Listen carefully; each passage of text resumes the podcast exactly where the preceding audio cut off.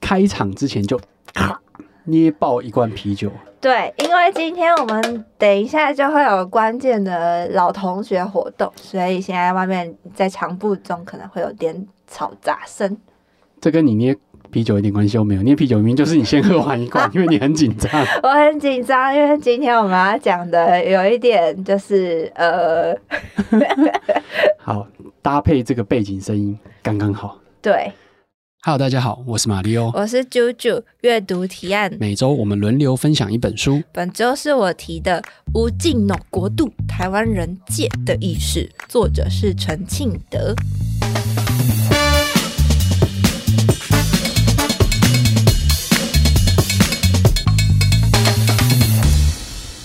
哦，嗯，要先讲书名是什么意思吗？无尽 NO 国度，他用、嗯。无尽就是没有镜子，然后 no 是就是日本的的，然后国是简写的国跟国度这样，嗯、然后它其实这个书名它有它的设定跟它的意思，然后我先说这本书的结论，这是一本没有结论的书。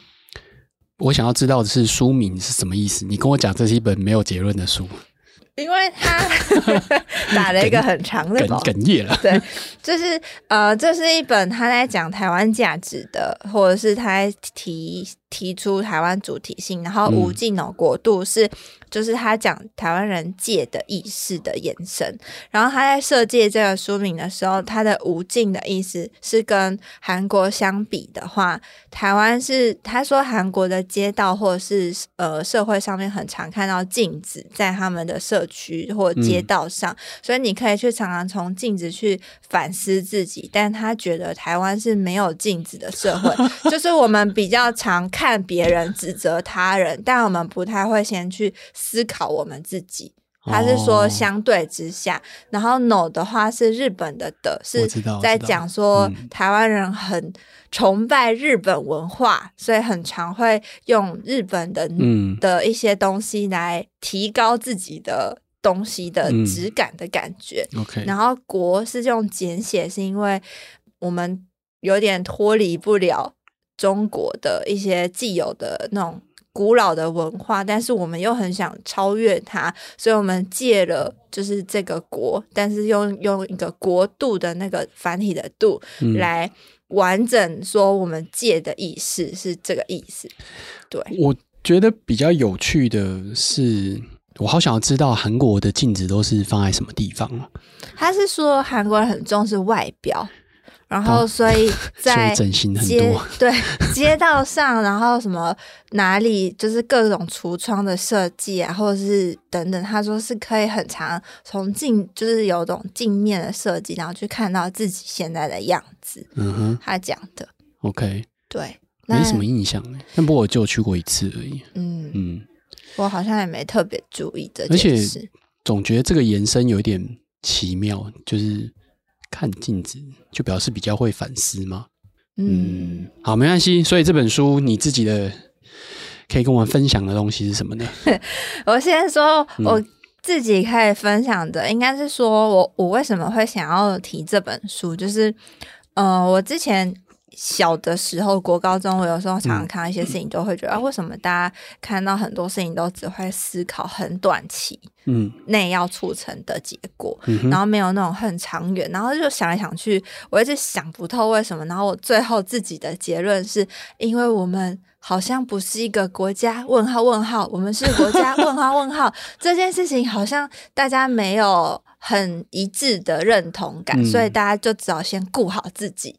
就是那是我自己当下做出来的结论，然后我也一直说不出来为什么，然后一直看到这本书的时候，我才有一种、嗯、哦，好像对耶。然后他就是条列出很多，就是呃，我可能之前觉得困惑的地方，嗯，然后他有去往前去追溯，可能去找到一些文献去解释为什么。你你困惑什么？现在忘记了啊？你大纲里面没有吗？我是说，我现在忘记我那个时候困惑了什么。Oh, OK，但我只知道我有做过这个结论，然后就是会围绕在一个，就是好像就是有一个台湾价值问号问号，啊、然后台湾文化又是什么的很大的困惑的原因，才会有后面这些的困惑。OK，对，然后先说这本书，它是二零一五年，然后作者就是陈庆德，我们讲老师好了，他是因为二零一四年三一八学运的状况，然后他看到。这些问题，所以他才写了这本书。然后这本书就是是二零一五年出版的，嗯，所以他有一些他评论的东西，可能是基于那个时候的台湾社会现状才给的一些现象。嗯，因为他的主修是现象学，嗯，去写分析这个现象。OK，然后他。这本书我觉得有我喜欢的地方，也有我不喜欢的地方。我先讲喜欢是，就我刚刚讲的，还有把我以前年少轻狂时觉得懵懵懂懂的东西 列出来。但是我不喜欢的地方是，我觉得他大部分都是比较负面的去表述，就是他看到的现状。对，然后这些负面表述，我觉得我的感受会有一种就是。有一种主管，就是他就是看你哪边就是都不好，这里不好，哦、这里不好，他列出你居多对，对，他列出他所有的批评，对，但他也不告诉你说 你要怎么做，对、啊、的那种感觉，对对。可是通常其实会愿意给批评，就是有一种买货才是闲货人，没有吧？有可能就只是 OK 而已啊。就是、有一种人他叫 OK，就是他是因为。我我的感受是他因为很爱这个地方，他才会想要写这个东西，嗯、不然直接移民或直接就是头发甩一甩就可以了，嗯、差点就要唱起来。是头发甩一甩，大步 的走开，哎、欸，还是要把它唱完。对。嗯然后他在讲说，我们先讲说，呃，老师认为的台湾价值。是他说，台湾的主体性这个概念，其实早期台湾人没有刻意来想这件事情。嗯哼，因为那时候我们的文化大部分都是被压被压在一个主要权力之下，就殖民文化，或者是我们要被动式去接受一些主体。对，然后我们也不要去想这个，因为那个时候会有别人或。更强的人来告诉我们，你们要做什么事情。嗯，对。然后他那时候还他有一段，他就是改编了亚细亚的孤儿，嗯哼，然后写了他的版本，就是从亚细亚孤儿这个人的角色开始延伸。他就说，当他长大之后，他也有叛逆期嘛。他在叛逆期的过程当中，他就是想要去跟。不同的邻居去借一些很 fancy 的东西，像衣服啊、BB 扣什么，来跟他爸妈唱反调。然后当他结婚，肚子里面怀一个怀就是小朋友的时候，他又不想要接受那时候上一代给的价值观文化来传承给他的肚子宝宝。可是他只有借来了这些东西，然后当他把这些东西全部脱光光光的时候，他就在想说怎么办？我到底要给他小朋友什么？可是作者想要说的是。虽然好像光溜溜的，没什么，就是没什么东西可以给，但至少他有勇气要生这个小孩，他觉得这是一件很棒的事情。大概就是像这本的感觉，你知道，就是他点出了他 现在现在我们光溜溜，但是至少我们愿意去思考这件事情。突然有一种混乱，不知道怎么突然 跑出这这些东西混在一起。好，所以你觉得有什么值得？跟大家分享书里面，因为听起来好像比较多，像刚刚批评批评也没有讲得很清楚，对，然后也也没有结论，就你刚刚说书也没有结论，那有没有什么是你觉得可以跟大家分享的？好，除了刚刚改编的那个《亚细亚孤儿》，《亚细亚孤儿》它应该是书对不对？是小说的那个改编嘛？因为不是那个歌啦，罗大佑的歌。对，它是它是那本书，书小说，它是承接亚细亚孤儿去思考后面，然后跟他有点像综合台湾那时候的现状，然后做这件事情。然后，那我就从他为什么其实最一开始他想要写这本书的那个动力，对，就是他其实觉得在。二零一五年那个时候，台湾没有太多去论述台湾文化跟台湾价值的书，然后没有一个很明确的论述去提到台湾人特质。嗯，他在往前去找的时候，发现哎呦，日剧时代后藤新平先生的《治台三策》有写到台湾人。他说，台湾人后藤新平去对，台湾人爱钱怕死爱面子，所以就是他就是用这个方式去形容台湾人。我。先打个岔哦，来，我觉得你找任何一个国家的人跟我讲说他不具备这三个特质的。哦，嗯，好，我要讲一个 那个那个那个东，我我我觉得有趣的地方是，台湾人为什么会给人家这种感觉的，有一个很重要的原因，是因为台湾人承认这件事情，嗯，就是爱钱怕死要面子，台湾人承认这件事情。但是你说，你说其他国家没有这样子的人吗？嗯嗯。但是他的那他还有另一个，他就说，就是我们会对外说我们自己是多元文化，然后我们的人很善良。他就会说哪一个国家不是多元文化，哪一个国家人民不善良？对啊，所以我说这个是逻辑思考的问题嘛。嗯，就是他其实爱钱怕死好面子，就是但凡正常人。就是在一个这样子资本主义的经济环境当中，你说你不爱钱，那是一个程度上的问题。哦，当今天你穷到一个程度的时候，你不太可能说我就没关系，就这样子好了。这是所有人类的特质。对啊，啊怕死，这是一个生存本能啊。对，所以除非你有一个别的目标更高的一个精神需求，嗯，那不然你为什么不好好活着呢？对，那要面子，就是一种，也是一样啊，是一种尊。心理本能啊，就自尊本能嘛，对，对不对？你用马洛斯的需求就已经解决完这个问题啦，嗯，对啊，所以这是一个普世，大家都会有类似的情况，只是程度上的多寡而已。对，嗯，但是总而言之，他就是说，就是这是最早描述台湾人特质的这个东西，嗯，然后他觉得好像不是很妥当，嗯。然后他再往前去研究说，其实像日本的话，日本这个国家有谈日本特性的，可能就是日本论、日本人或什么菊花与剑啊、武士道等等。嗯、那韩国的话也有韩国，因为他的主修也是韩国，所以他会看到有朝鲜古代信仰史入门啊、古代朝鲜历史文化等等，就是也有研究韩国人这个族群的书。嗯那中国有像《阿 Q 正传》《狂人日记》或《丑陋的中国人》等等，嗯、但是台湾的话比较多都是针对台湾这个地区好吃、好玩、好逛。那如果真的要去解读台湾的话，会是以政治的角度出发。来，同学请发表。这个两者，就有点像苹果比橘子啊，就是不一样。《阿 Q 正传》《狂人日记》。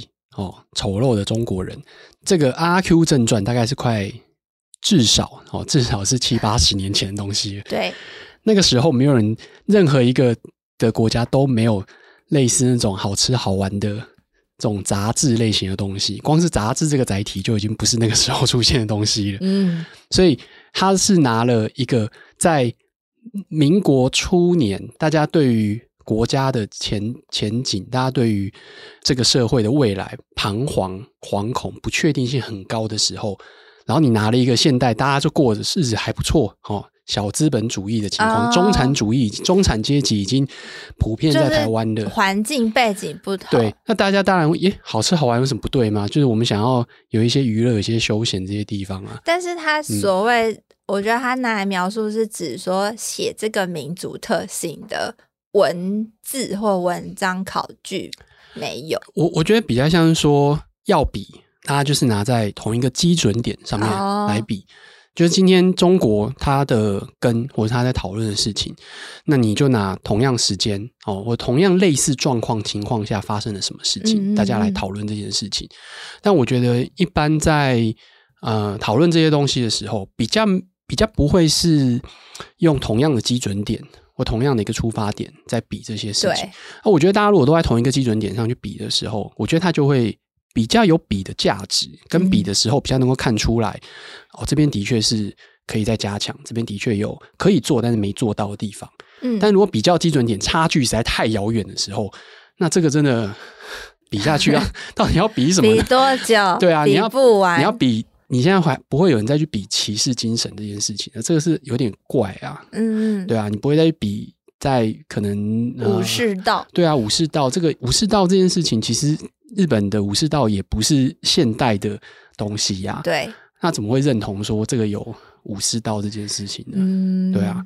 好，我我我会觉得这种比较会怪怪的啦。但我是说，就是他在讲这个，是因为他。他找到了考据跟文献，他觉得台湾是没有在描述这件事情的。然后比较多可能类似的都是从政治角度啊去写台湾这个民族，就像刚刚讲的要殖民，所以他去讲说台湾人的三个特色是爱钱、怕死、爱面子。那他的那个写出来原因是因为他要去统治台湾人，嗯、对。然后后面他其实有提到说有一个叫史明写的《台湾人四百年史》，嗯，你之前不是有讲那个经济台湾经济四百年？对，然后这个是台湾人四百年史。嗯他其实就有提到是，就是应该是说台湾历史作为殖民地历史为主要的主轴，然后去讲台湾的历史。嗯，对。那他其实提到的大部分都是，其实他有一段我自己的结论是，就是他在简述《四百年史》这这个书的时候，我觉得台湾很像是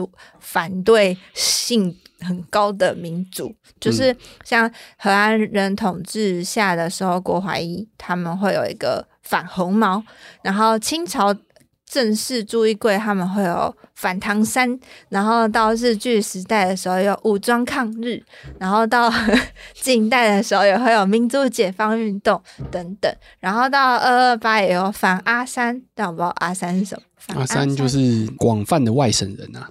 哦。嗯就是他，就是提了很多这种，但都是以政治为主的的历史的点，这样。嗯，我我觉得他的提示蛮有趣的，就是说这些讨论可以给我一些蛮有趣的想法。原因是因为其实这个。其实讲讲简单一点啦，就是说，哎，台湾到底为什么反抗意识这么强烈？其实并不是说我我我现在回我现在去看这件事情哦，听你这样一讲啊，我觉得其实不是说台湾人的反抗意识很强烈，而是因为那种那个些时候，其实它就是一个大航海时代开始。然后大航海时代，因为荷兰四百年前第一个第一站是荷兰人嘛，那那是一个大航海时代开始。大航海时代基本上就是一个殖民政权的开始，嗯、也就是说，我们刚刚讲的所有的都是一种殖民思维之下对的政治统治。对，对那殖民思维本身就不会对于你当地原住民友善。哦，他是为了自己母国的最大利益为出发，他做的所有事情都是为了所谓殖民母国的最大利益。嗯，那你们是奴隶，不一定到奴隶，但是重点是你要，我要你乖乖听话。嗯，对，就是我要你做什么就做什么，然后我要你，诶，就我今天有一个想法啊，我要去执行它，在这个地方最适合做什么，那我们就去做这个东西。对，你就听就对了。嗯，那。当那个压迫到一个程度，或是不合理到一个程度的时候，那反抗是理所当然的事情啊。对对啊，但那个反抗是我自己定义的啦，只是因为它刚好连续揭露台湾四百年史的这几段都是就是连接起来的。要到我觉得其实这个一样嘛，就比较的基准点从哪里开始去思考这件事情。外面已经开始测试音乐了，嗯、我们要 想办法赶快讲完。终于有音乐了。你你你如果看说，像当初呃美国要独立运动的时候，它也是一个殖民地出发的开始嘛。嗯，就是它它从欧洲所有国家去美洲大陆，不管是北美或南美殖民的开始。那后来开始要独立，那不管你是独立之后，它建国。的时候，其实某种程度上来讲，也有在压迫黑奴这件事情。对，他是解放了他们，等于说自己作为殖民者，第一波殖民者，说我们不再接受殖民母国的要求跟统治。嗯，对，所以其实那个之后，你说没有吗？其实还是有啊。比如说，他们对于他们当地的原住民，对于这些印第安人的压榨，或者是。黑人的压榨其实也没有少过啊，那他们当然就会有反抗跟对抗啊。对，所以他的总结就是在台湾四百年史，他总结的台湾人的民族主义是讲说渴求独立与解放，主张民族利益跟以民族的命运与前途为主，嗯、去讲述台湾人唯一且最高的原理。但他觉得这件事情好像在后面已经没有新的文献考据去。就是讲现在的台湾人是怎么样，嗯，但是他之后他后面这书的第二段、第三段都有陆续去提到。那举例像他提了一个有趣议题，他讲饥饿的台湾人，嗯，他说台湾人讲话的人引导台湾方向，他所谓引导台湾方向，他挂号说说话大神是有钱人，就是商人，嗯、而不是知识分子。那更严格的一点说，就是台湾没有什么价值观，但是我们有经济观。可是跟日本比较起来，他觉得日本引导社会前进的是知识分子，然后韩国的话是财团，财团不就是经济？等一下再讲这个哦。然后大陆的话就是官嘛，嗯、然后台湾是商人，可是跟韩国比，台湾的商人是中小企业，而不是大财团。你理解他的那个财的差别？我我理解，但是你知道，嗯、就是这都是需要细细去。比较的，就这些、嗯、这些讨论都是有点是混在一团这件事情。哦、台湾没有财团吗？台湾当然有财团，台湾只是从来没有达到像韩国垄断市场的，就没有没有到韩国那种夸张的程度，没有到日本那种夸张的程度。对、嗯，但台湾没有财团吗？你问任何一个我们现在在做银行大银行这几个，他们通通都是财团。对对，这些金控大的金控。其实通通都是财团，台湾怎么会没有财团？台湾的台湾跟韩国的一个很大的差别是，中小企业的活力很高。嗯，嗯，我觉得这个是比较好，而且比较有有意义的地方。但台湾并不是没有大企业，也不是没有大财团。嗯，对，那只是说他们没有到这种程度，没有到日本到韩国这种程度。对，但是你说。我我就没不能接受说你说哦，韩国就主要都是财阀或财团在控制，然后怎样怎样怎样。台湾台湾也是啊，各位。哦，但他是说，就是我觉得好像又能够理解，是他所谓去推动可能台湾进步或什么的最主要的推力是什么？那台湾的财团比较没有那么多重心放在推动台湾内，而是向外。去赚可能国际的钱，或者是外销或什么，就我觉得，我觉得或许是这个切入点，但因为他没有仔细描述。其实可能不是哦，就是如果以，我觉得远的不谈呐、啊，我觉得就是以近近几十几十年来的一个看法，因为我我觉得就单纯从这个近几十年来看的话。其实，就国民党政府，它的目的是要让这个地方是就是好统治，嗯，所以他会推动很多很好，就是你要快速成长、经济成长这些东西。但他的确会扯到，就是回到我们上次讲台湾经济四百年的时候，他会扯到美国在这个地方对于台湾的需求，所以他要你安定，他不要你做反攻大陆这件事情。对，所以他会有美美军、美国援助就会进来，然后让你的国家是。比较安全的，所以你不会把军事开支弄很高，所以你会弄很多的基础建设。就台湾那时候当初，对，但台湾当初的基础建设是很很差的，所以就是哦，弄好基础建设这件事情。那这个东西当然就是呃，国民党政府当时的执政政府来做这件事情是没有错的。但是你说这个财团他们没有推进吗？我觉得是有的，因为当初最早一批要开始做生意这件事情，本来的既得利益者，本来的资本家，他的贡献是大的，因为他们想要赚更多的钱。对，只是说这些他的他没有像我们现在知道的日本、韩国那些大财阀的这么显性在做这件事情。哦，对，可是隐性的，其实这些财团其实都是有在做这些东西的。然后这些，我就讲这些台湾的大姓氏。嗯，对，你讲得出来这些大姓氏，其实他们真的都是有在做很多很多的事情。只是我觉得不错的地方是，台湾的确也让一些白手起家的人是有机会的，然后也可以成为这些大企业。嗯，我觉得这是一个比较不太一样的地方，相对健康，相对有趣，嗯，啊，相对有趣，嗯。好，那在承接刚刚讲到了价值观、嗯、经济观这件事情，然后他就会说，台湾人比较沉溺在价钱观，而不是价值观，嗯、也就是像 CP 值吧。但是他是以历史老课，他自己上课的时候，老师问说什么叫客观的历史，嗯、然后他回答问题是，他说：“我觉得客观历史是何时发生战争，死多少人，损失多少钱这种呃例子的数据，就是。”明确的数字，然后老师的回复是：那对于你来说的意义呢？就是你只有数字的话，意义是什么？嗯，但你如果只有回答数字，这就是客观，这就是历史嘛？那他再回过头来去看，是说我们很常去讲说，创业一个月营收数字多少？那你开了几间店？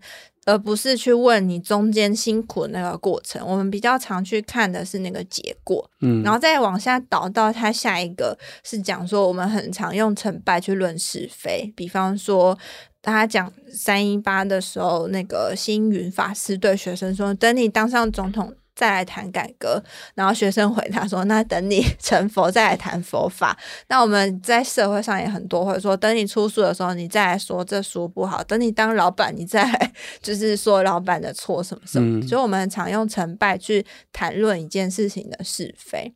那一样再往下延伸，就是二元思维。他说：“等一下，我我我我，你很想要，我还是要打断一下。第一。”何时发生战争，死多少人，损失多少钱？这些数据并不是客观的历史。原因是因为它是它是有权利的那个人带出来的东西。比如说现在的以巴以巴战争、以巴冲突，死多少人不知道。对，每一个数据其实没有办法完全，尤其是在战争情况下，死多少人其实不会有一个精准的数据的。嗯有些人会把它讲低，有些人会把它讲多，就看你站在哪一个方向来讲这件事情。嗯，何时发生战争也是一样，俄罗斯到现在都不认为这是一个战争。嗯，他觉得这就是我们要把大这个斯拉夫民族的光荣历史。对，我们要做这件事情，他们不觉得这是一个战争，嗯、所以我不太确定他想要讲这件事情提的东西是什么。但是我觉得客观这件事情非常非常的微妙，就是客观的这个讲法非常的微妙。然后，那什么是数据？是不是就是真实的？我觉得也非常的有趣。嗯，嗯，对。但是后面那个，我我我觉得成败论是非也不是。单一地方是这样子的情况，那只是说我们容易看到离我们比较近，然后比较贴近的东西，那就是等当当总统在谈改革，当然就是你很近期听到这些东西的时候，你就会觉得这是一个哦，只有我们才有的现象。对，我不觉得。好，嗯，然后呃，后面讲二元思维，就是只说我们很常就是好，你你如果不支持。嗯，台湾是中国，那你就是台独，就是类似像这种的评评断会在社会当中很常去出现，就好像没有第三方的声音这种思考方式。嗯、对，然后再来，我觉得再回到借这件事情好了。其实我我自己说，老实说，我不是很喜欢他说借嗯这个词。嗯、他说我们很常去借用呃。别人的东西，比方说《天龙人》是来自那个漫画，对漫画里面的这句话，嗯、对。然后天佑台湾其实是 God bless Taiwan，他说那个 God 也不是，嗯、也不是呃我们使用的语汇。然后我们很常看的综艺节目也是用模仿当中去来的，但是我我其实不是很认同这个，我觉得好像。不能用这件事情去讲，当然不行啊！你如果这样讲的话，那日本不是借更多东西？对啊，他们的片假名一堆名词就是直接翻过来，就是音译过来而已啊。对。嗯但是我其实，在一直在看这本书。我今天这么紧张，是因为我觉得我好像有没有一个很完整的结论。嗯、但我又想要提出来，是因为我觉得可以透过讨论的过程当中，也去思考，如果是我来切这个题目的话，我可以讲什么。然后，然后，呃，最后我想要说的是，就是最近看，比方说我有去设计展，或者是文化呃文博会，然后去看到不同的。单位去定义台湾人跟台湾文化，那其实也都有从看到的那些结果去想，就是也是看这本书，然后再去反复对照这件事情。嗯，好像有点难去做这个结论。但我还有一个点是，我觉得新加坡也跟我们差不多啊，它也是拼起来的。新加坡，天哪！新加坡，我们下一集再讲好不好？新加坡这个一讲不是一个一分钟可以结束。但我没有去过新加坡，所以，嗯、可是我的想象是，就是我好像也没有特别去从外面看到，哎，大家怎么去描述新加坡？哎，而且没有人去讨论新加坡有没有文化这件事情。那为什么要检讨台湾？因为你看的是台湾的书啊，对啊，你又没有看新加坡人写的书，你看新加坡写的书，可能就会看到他们在检讨新加坡啊。也是啊，对啊，嗯，嗯好了，我觉得这个书，呃，就像我刚刚讲的，它其实对我来说，它最大的一个帮助就是我在检验。我的思考，对，嗯，对，然后我检验的结果就是，嗯，我蛮会思考的。那我的检验的结果就是我还没那么会思考。其实真的没有关系，就是说这本书，当然它出版时间有一点久，大家在看的现象当中，可能有一些已经现在不是那个样子了。那我相信，嗯，这些话题都是很好讨论的话题，但是大家千万在做比较跟做讨论的时候，哦，可以想清楚一点，就是你在比较的对象跟现在你要比较的是不是同样的时空背景？嗯，然后你要讨论这些东西，我们是不是站在同一个水平线上？对，那你知道的这些东西，你拿出来讲的是，呃，你确定很清楚，你可以找得到一些来源的，还是你讲的只是一种感觉？嗯，嗯，那这个是我觉得在讨论或者在在争论的时候，常常会出现的一些情况。对，嗯，分享给大家，这是我今天跟啾啾。友善的讨论之后，还好他没有翻桌，我超紧张。